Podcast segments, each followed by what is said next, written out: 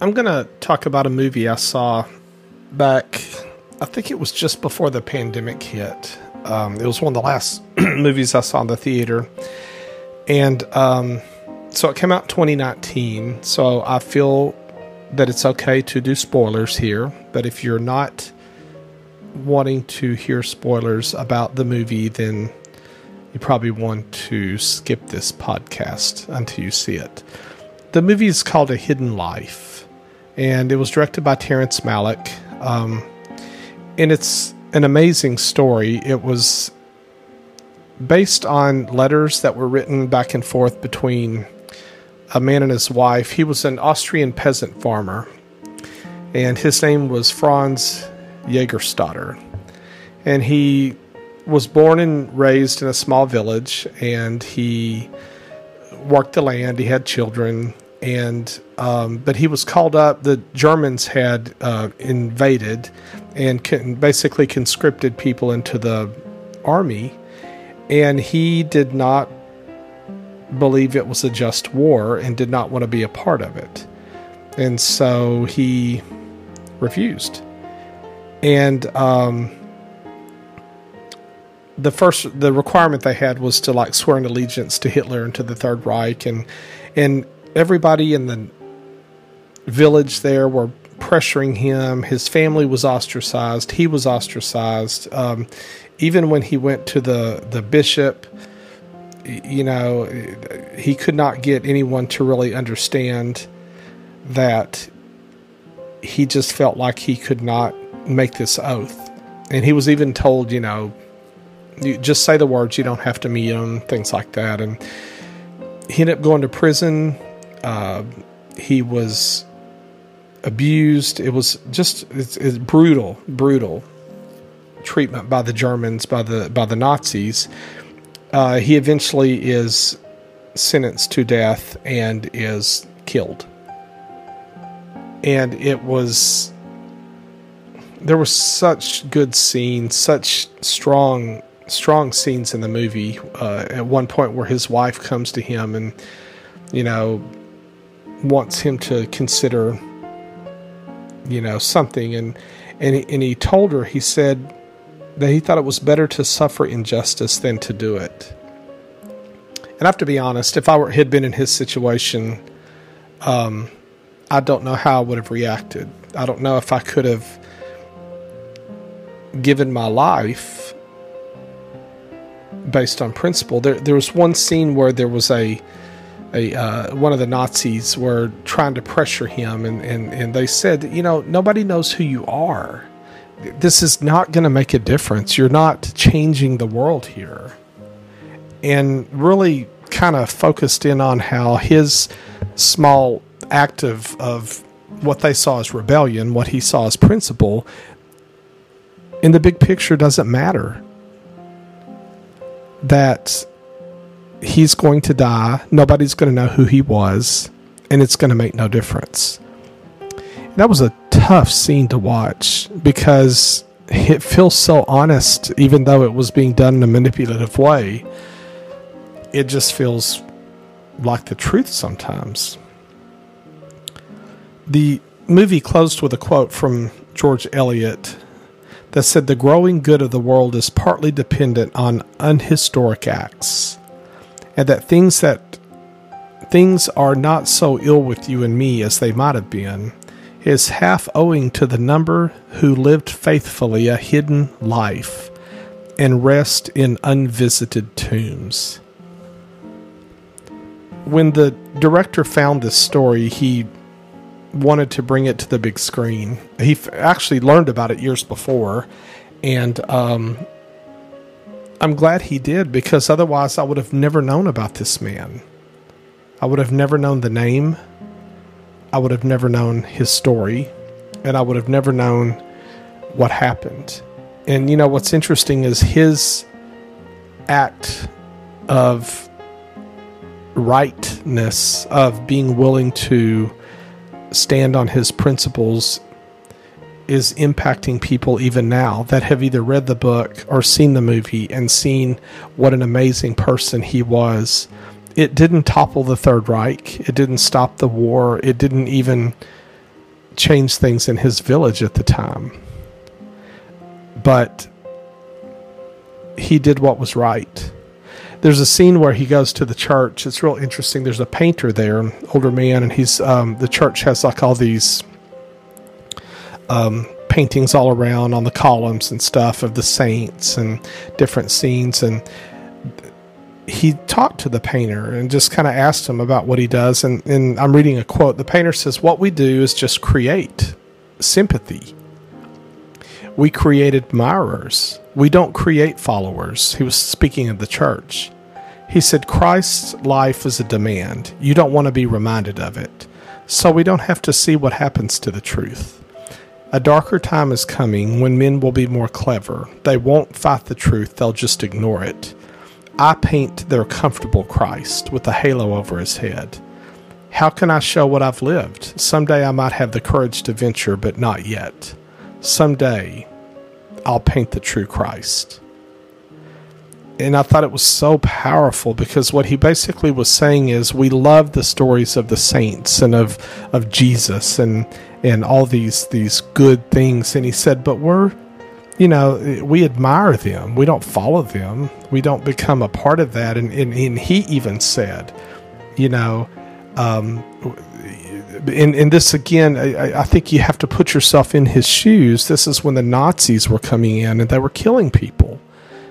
And he knew good and well he probably would not have the courage to stand for what's right. He said, Someday I might have that courage. And when that someday happens, he'll paint the true Christ, which I think he means his life will reflect the teachings of Christ. And that just, it was just such a, a tough, tough movie to watch, but such a beautiful story. When he went to the priest, he he asked him, you know, what he should do, and he says, "Does a man have the right to let himself be put to death for the truth? Could it possibly please God? He wants us to have peace and happiness, not to bring suffering on ourselves." Now think about that. When you go to the person that you think is going to give you the spiritual guidance that will give you the strength because, again, the whole town was opposed to him. Everybody was down on him. To think that he could go to one person, a priest, and have him tell him, You are doing the right thing, just to have that comfort. And instead, he tried to turn him in the other direction. Now, I got the impression the priest may have thought also that he was testing him to see if he would be loyal. Um, that's possible. Maybe the priest was afraid that if he said to stand up for what's right, that he would turn him into the Nazis. But it just really comes back to this idea that there's some very bad things out there, very bad things, and we face them and we have to make decisions about whether or not we're going to be people of principle and stay with our convictions and do what we know is right or if we are going to fold. I think in the case of this man, Franz, he could have very easily sworn that oath, wrote it out to the end of the war, and then spent the rest of his life with his wife and children but he never could have lived with himself. And he knew that. That, to me, the strength that he found in his faith and the willingness to die for it is part of what's so incredible. But the other piece is nobody knew except a handful of people in this small town. Or a village, I guess is a better term. He died, and that was it. And when you think about how most people carry their martyrdom, and I use that in quotes, on their sleeves for everyone to hear about their suffering and everyone to hear about how they're treated. Everybody wants to be a martyr. This man had no desire to be a martyr, it was thrust upon him. And yet, that's what his life became. And again, with this thought at the end, and I'm going to read it again the growing good of the world is partly dependent on unhistoric acts, and that things are not so ill with you and me as they might have been is half owing to the number who lived faithfully a hidden life and rest in unvisited tombs. They're never going to be remembered for the, the greatness. There will be no statues built for them. Um, in the case of this particular man, his story was told, but there are probably countless others that we will never hear about. And it seems like a waste for somebody to be 20, 25, 30, 35 years old and be killed for no reason and nobody ever know and it make no difference and it doesn't change the world. But those lives are the ones that should be honored and remembered because those lives are the reason that people like us may have things a little bit better. Because it does put that love and faithfulness and honor into the world. And it's a world we all live in. I hope I never have to choose between suffering and my principles I hope if I ever did, I would choose rightly. But I can say that for one person, for Franz Jagerstatter, Jagerstatter, a, for him, he made the right decision. And he died for it. I hope if you haven't seen this movie or read the book, whichever is your preferred um, medium. I hope you find it and really sink yourself into it. It's not easy, it's heartbreaking, it's hard, and it hurts to watch. And yet, when I sit there crying watching this movie, that's nothing compared. No, it's not even in the ballpark of what Franz went through and what his family went through because he refused to bend to the will of someone who wanted him to violate his own principles.